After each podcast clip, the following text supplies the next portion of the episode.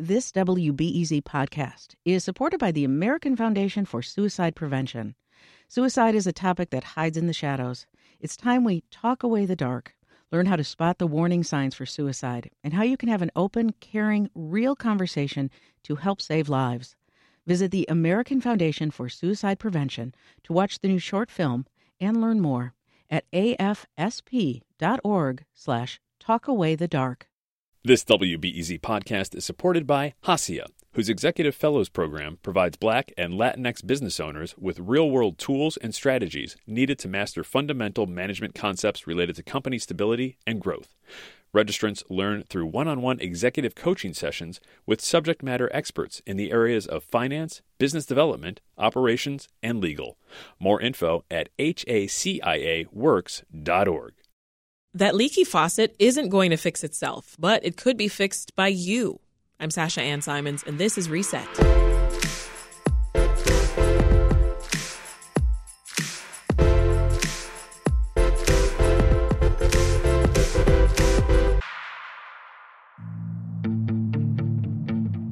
Whether you're a homeowner or a renter, you've probably had the experience of having something break in your home.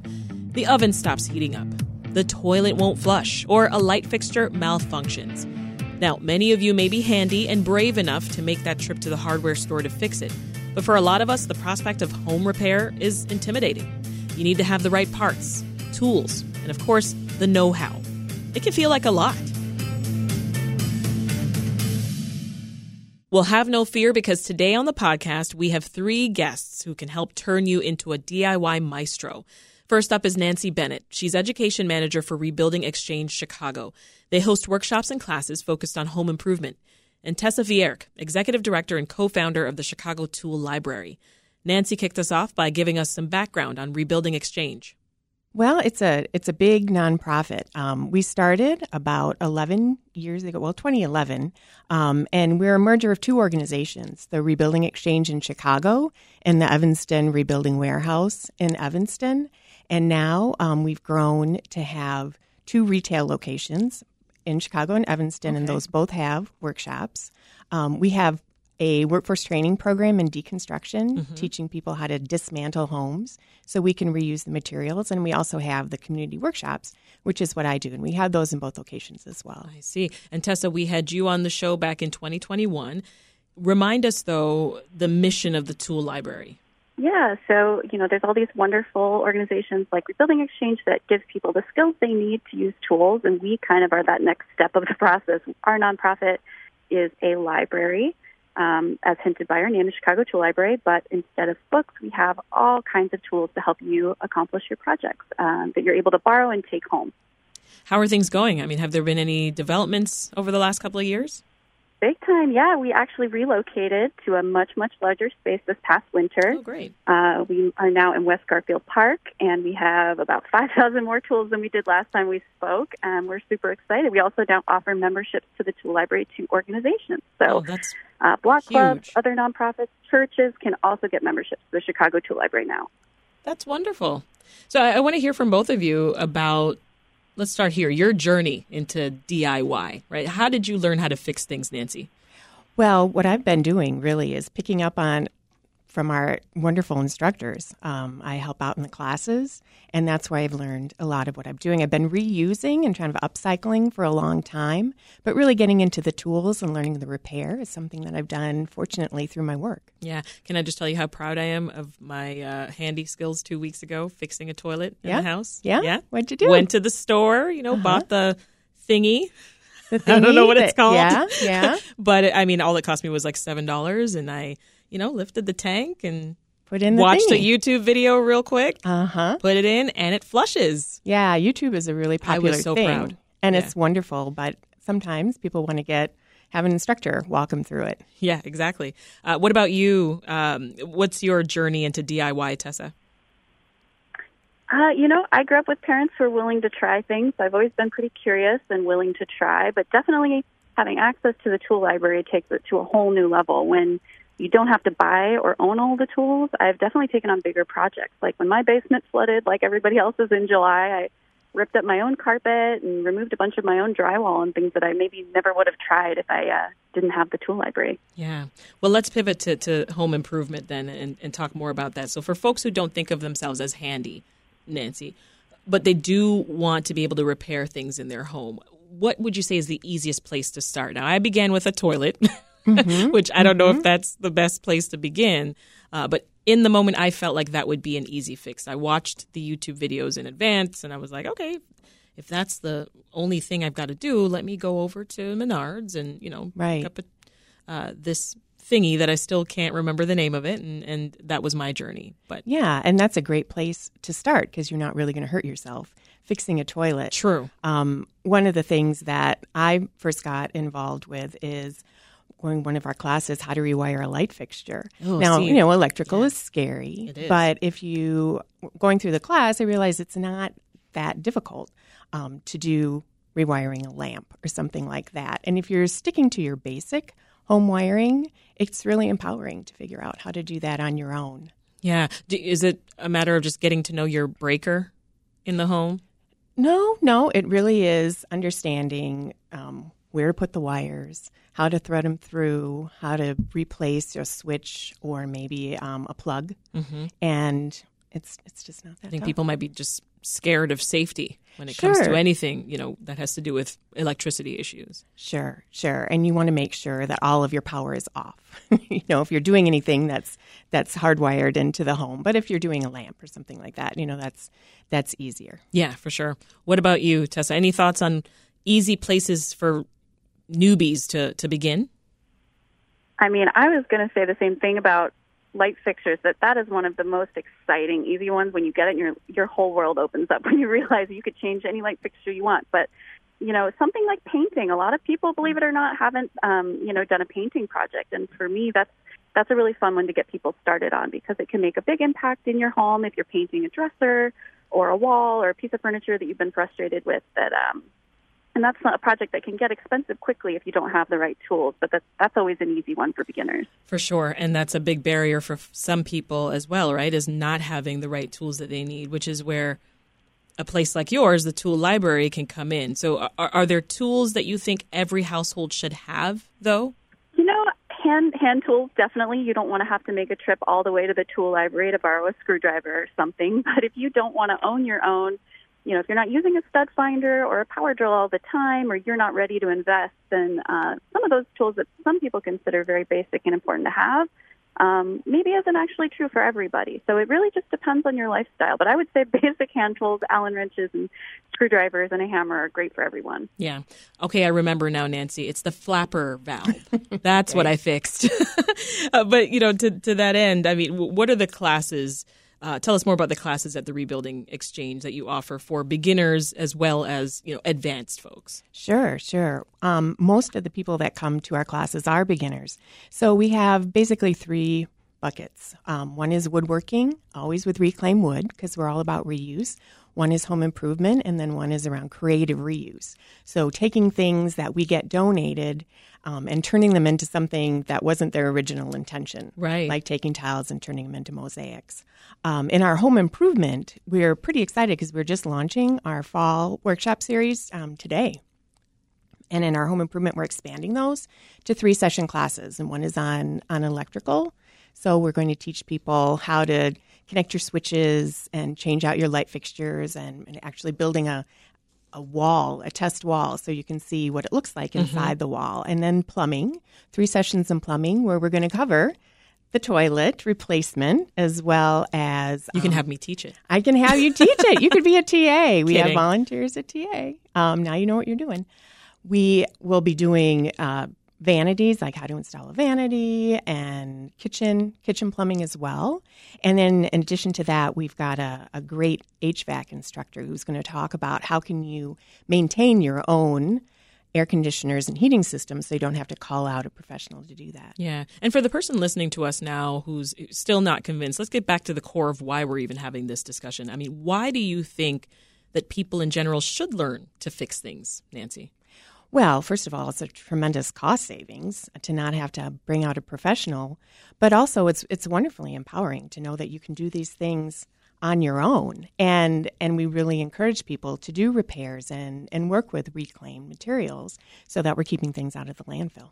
Tessa, theoretically, a renter's uh, landlord, um, let's talk about renters here in Chicago, right? A, a renter's landlord is actually the one who's supposed to be fixing things in the property, but not every landlord is very responsive. Let's let's be real. So, do you think that renters should take repairs into their own hands if they can? I think that's a tough one. You know, it's definitely everybody should, re- uh, you know, repair with caution, even if you're a homeowner. Um, but if you are a renter who feels like it's a straightforward problem, you need to tighten something to for a leaky sink or um, you know something small, I think you should definitely do your research and think about giving it a try yourself. But of course, ideally you have your landlord do it, or at least you check with your landlord first before making any serious uh, repairs. Yeah. Do you help with things like washer and dryer repairs, Nancy? No, we don't do appliance repairs okay. um, right now. That's good to know. Although we have appliances. Well, another cool thing about Rebuilding Exchange, though, is you, you do some creative reuse courses mm-hmm. as well. Talk about that. Yeah, we have um, various creative reuse classes. Some of them are more drop in kind of family events okay. where we invite people to come in and make things out of some materials that we have. We do something also quarterly called a singles scraptacular, where we invite area singles to come in and really? create again with some of the things that, you know, tile, um, hardware, wood pieces and yeah, it's a great way to so meet. So you're making love connections at the rebuilding uh, exchange. Love connections, maybe, or friendship connections. Okay. You know, a lot of people have been stuck inside, and they're they're looking forward to making new friends and just meeting other people who like to make things. Yeah, but the workforce training uh, uh that you mentioned, I mean, those programs, those are pretty great. They are. They're fantastic. We've got the deconstruction, like I said, where um, people hire our trainees yeah. to come and deconstruct everything from your kitchen to your entire house. And so if you good. do deconstruction, you can either reuse or recycle upwards of 95% of your home. And if you tear it down, that's 100% goes in the landfill. So we have that. And we also have a pre apprentice program where we're preparing people for careers in the construction trades. Oh, that's Excellent. Uh, what do folks need to know, Tessa, if, if they do want to come and check out some tools from the library? What's the process? Yeah, absolutely. So you can sign up to become a member of the Chicago Tool Library on our website, chicagotoollibrary.org. We want it to be easy for folks to join the library, so it's a super short sign up process. If you're over 18 and you live in Chicago, you can join the Chicago Tool Library. Um, we have one year memberships, and they're pay what you want. So we really, really want to make it accessible for people to get the tools they need. Love that. And how can folks sign up for your courses, Nancy? They can go on our website at rebuildingexchange.org slash workshops, and there's, we should see the new calendar up right now. Any future events that we should know about that are happening? Oh, um, yeah. Well, we'll do a single scraptacular before Halloween. Okay. Um, and then we're working on a film screening actually at our Evanston location. Um, documentary about someone who tricked out an, an old box truck and turned it into a tiny home using all reclaimed oh, materials. So that's going to be fun. That's super fun. Tessa, anything that you want to promote coming up at the Tool Library? Yeah, so this uh, August 26th, Saturday, we have a tool sale. Very rare for us that we actually give tools um, mm-hmm. to keep. So that's an exciting one. And we also have a repair fair is a super popular event. We're going to bring it back once a month, and our next one is September 16th. And folks can bring their broken items, and our volunteers will help you fix them. So, both really exciting events we're looking forward to. I'm feeling so empowered already. Tessa Vierk is executive director and co founder of Chicago Tool Library, and Nancy Bennett is education manager for Rebuilding Exchange. Thank you both.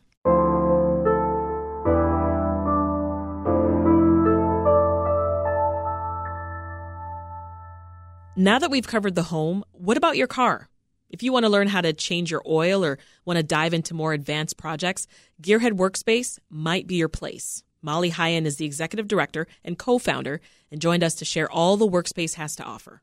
So it's a do it yourself auto shop. We okay. provide all the tools, um, lifts, and we also have coaching and classes. So I like to say you can do anything from an oil change to an engine swap. I love um, it. Anything mechanical. And you recently announced that you're transitioning uh, to being a nonprofit. Correct. Talk about that. Um, Switch.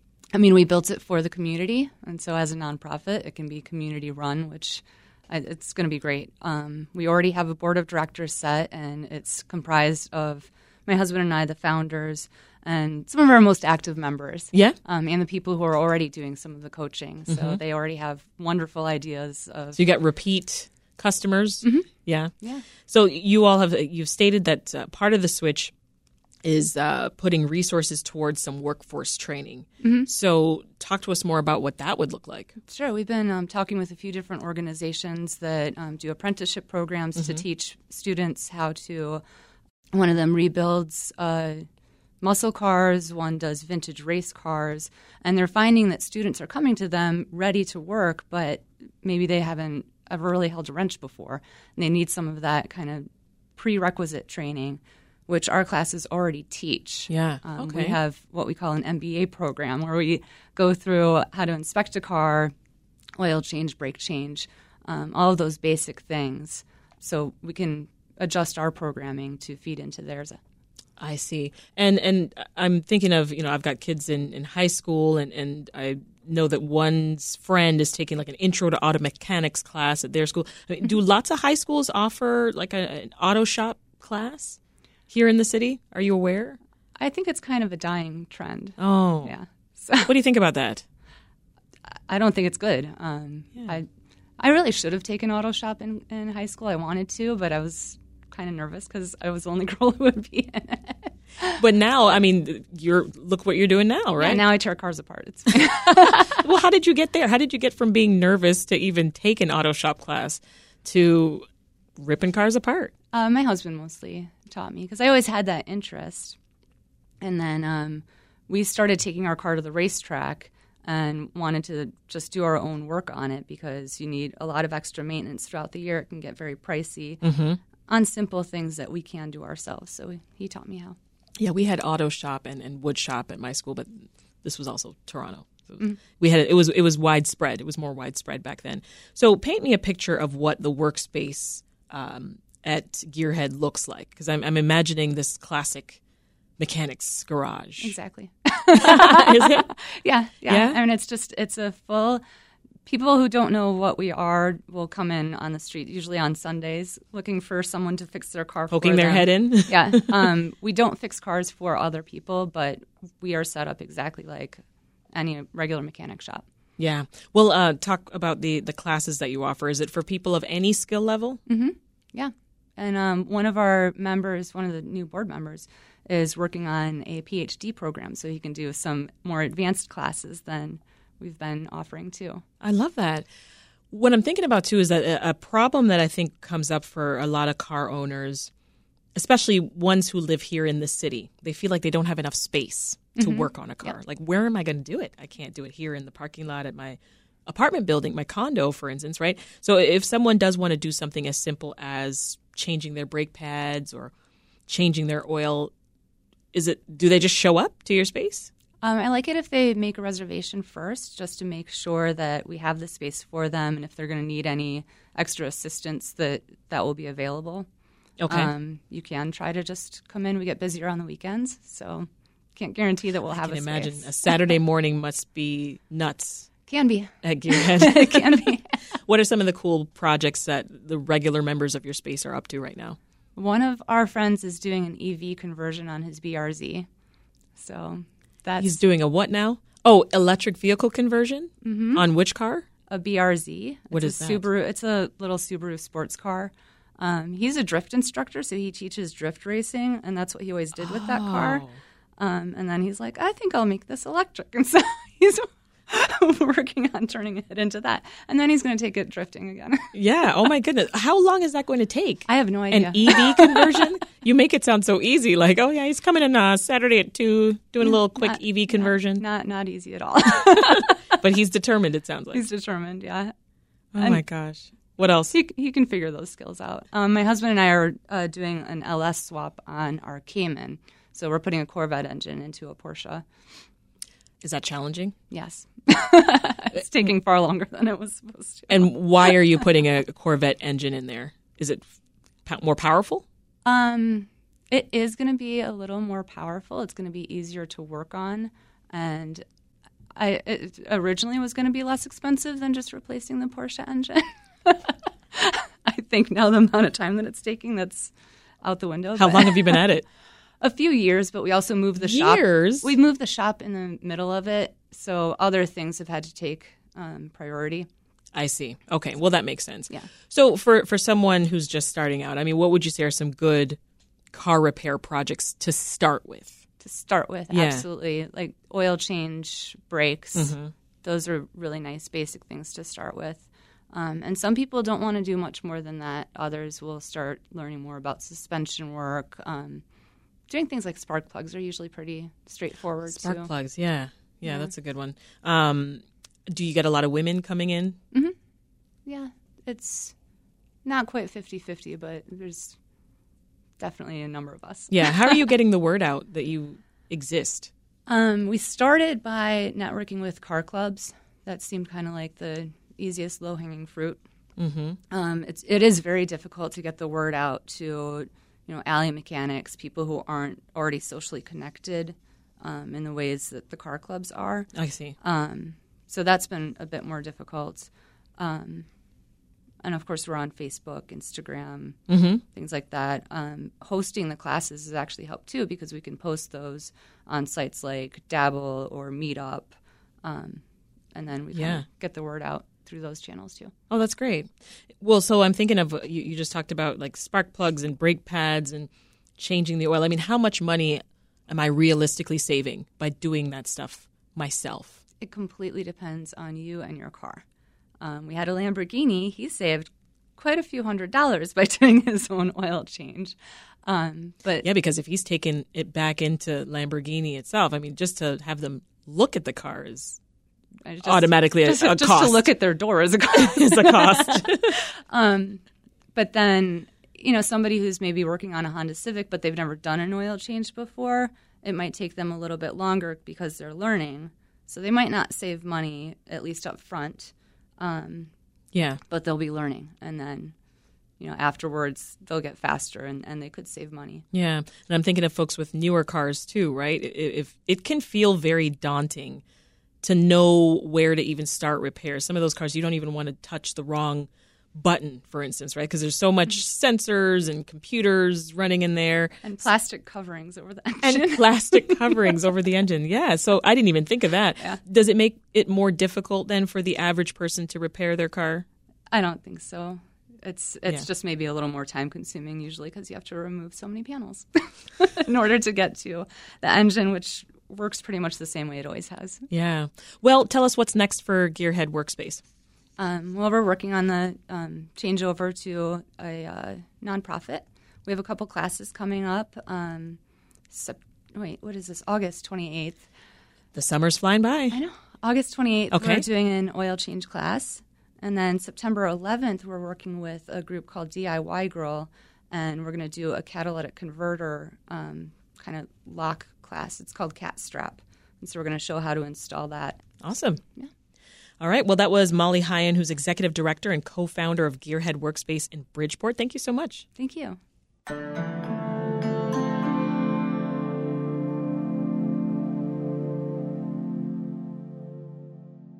Have you noticed that things seem like they're getting harder to repair?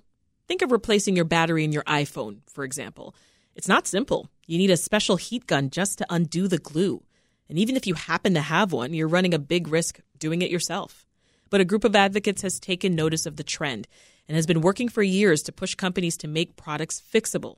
Joining us now is Kyle Wiens, founder and CEO of iFixit, which is a website focused on repair guides that's been advocating for what's known as the right to repair. First, Kyle told us about the inspiration behind iFixit.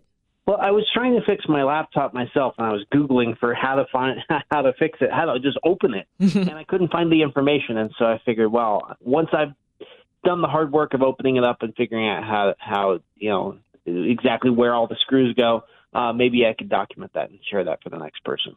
I see. Um, for folks who are unfamiliar with what's been dubbed the right to repair movement, what's the overview there uh, of the mission? Yeah, so right to repair is the idea that if you own it, you ought to be able to fix it. And if uh, there shouldn't be obstacles in the way. So it used to be if you bought things you know, 30, 40 years ago, uh, they came with the repair information. Maybe they came with a schematic. You could buy parts from the company. You could use tools that you bought at the hardware store. It was straightforward and easy to fix things. Mm-hmm. These days, there's lots of barriers that have been thrown up uh, in the way. And so what we've been doing at iFixit is is uh, you know systematically eliminating those barriers by reproducing repair information, finding the tools, getting them available online. Uh, and right to repair is is a, a legal movement where we're saying, well, maybe maybe we also should have laws to protect our ability to tinker. So when you say there are barriers in the way, what are you talking about exactly?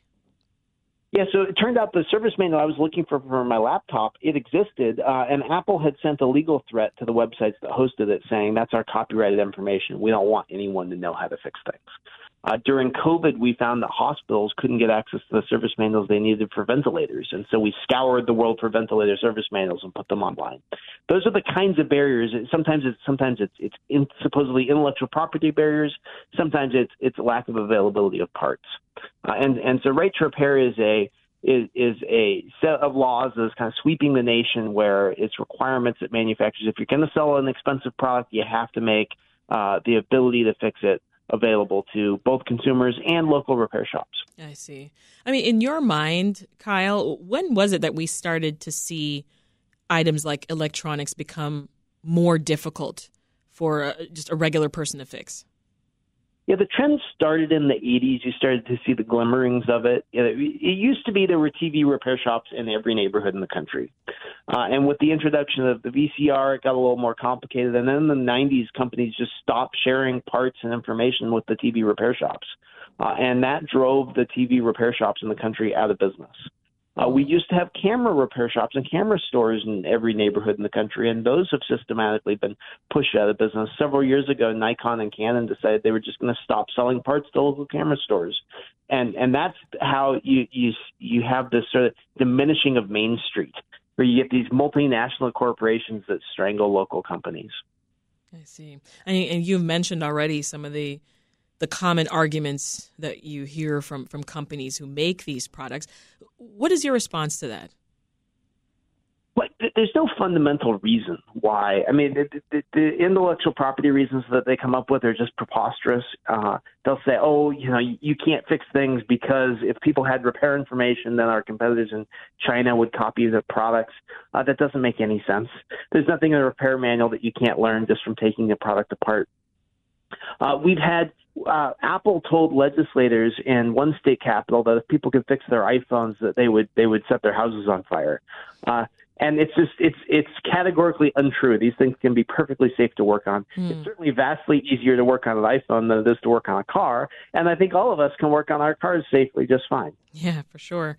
Uh, you know, one thing I love about your website when I was checking it out, Kyle, is uh, you give you give scores to, to products, and it's based on their repairability. Talk to us more about how you make those assessments. Yeah, so we uh, we just start by taking things apart. You know, we we flip it over, we look for the screws, we start start pulling it open, and then the score at the end of the day, it's one to ten, and it's just like how easy is this going to be to fix? If you buy, let, let's say you go to Walmart and you're going to buy a toaster, and you have a choice between a twenty dollar toaster and a thirty dollar toaster. Which one is going to last longer? There's absolutely no way to know. Uh, and it's probably not necessarily the more expensive toaster. You just don't know. The real answer is whichever one you can go and buy a replacement heating element for when it fails, a replacement spring for the for the the pop up element. Yeah. Uh, and and that it doesn't say that on the box, right? So so I'm constantly before I buy something, I'll Google online and I'll, I'll, I'll look and see like, hey, can I get spare parts for this? If I can, cool. Maybe this thing will last past the first tiny little part that breaks.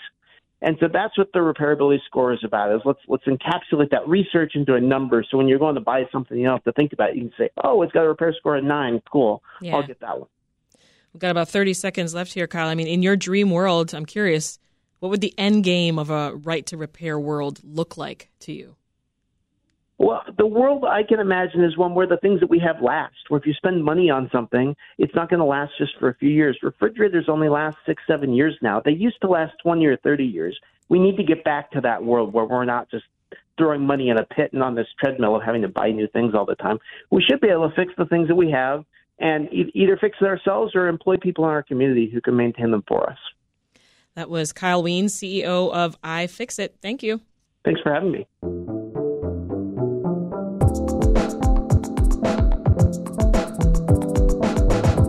This episode of Reset was produced by Andrew Merriweather, who edited the episode along with Linnea Dominic. If you're subscribed to the Reset podcast, first off, we appreciate you. And we'd also appreciate it if you'd share our show with a friend. Personal recommendations are still the best way to support our podcast. That'll do it for Reset. I'm Sasha Ann Simons. We'll talk to you tomorrow.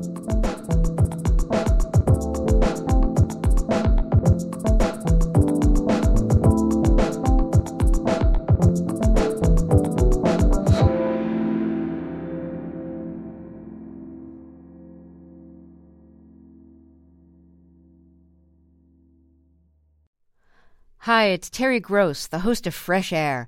We bring you in depth, long form interviews with actors, directors, musicians, authors, journalists, and more. Listen to our Peabody Award winning Fresh Air podcast from WHYY and NPR.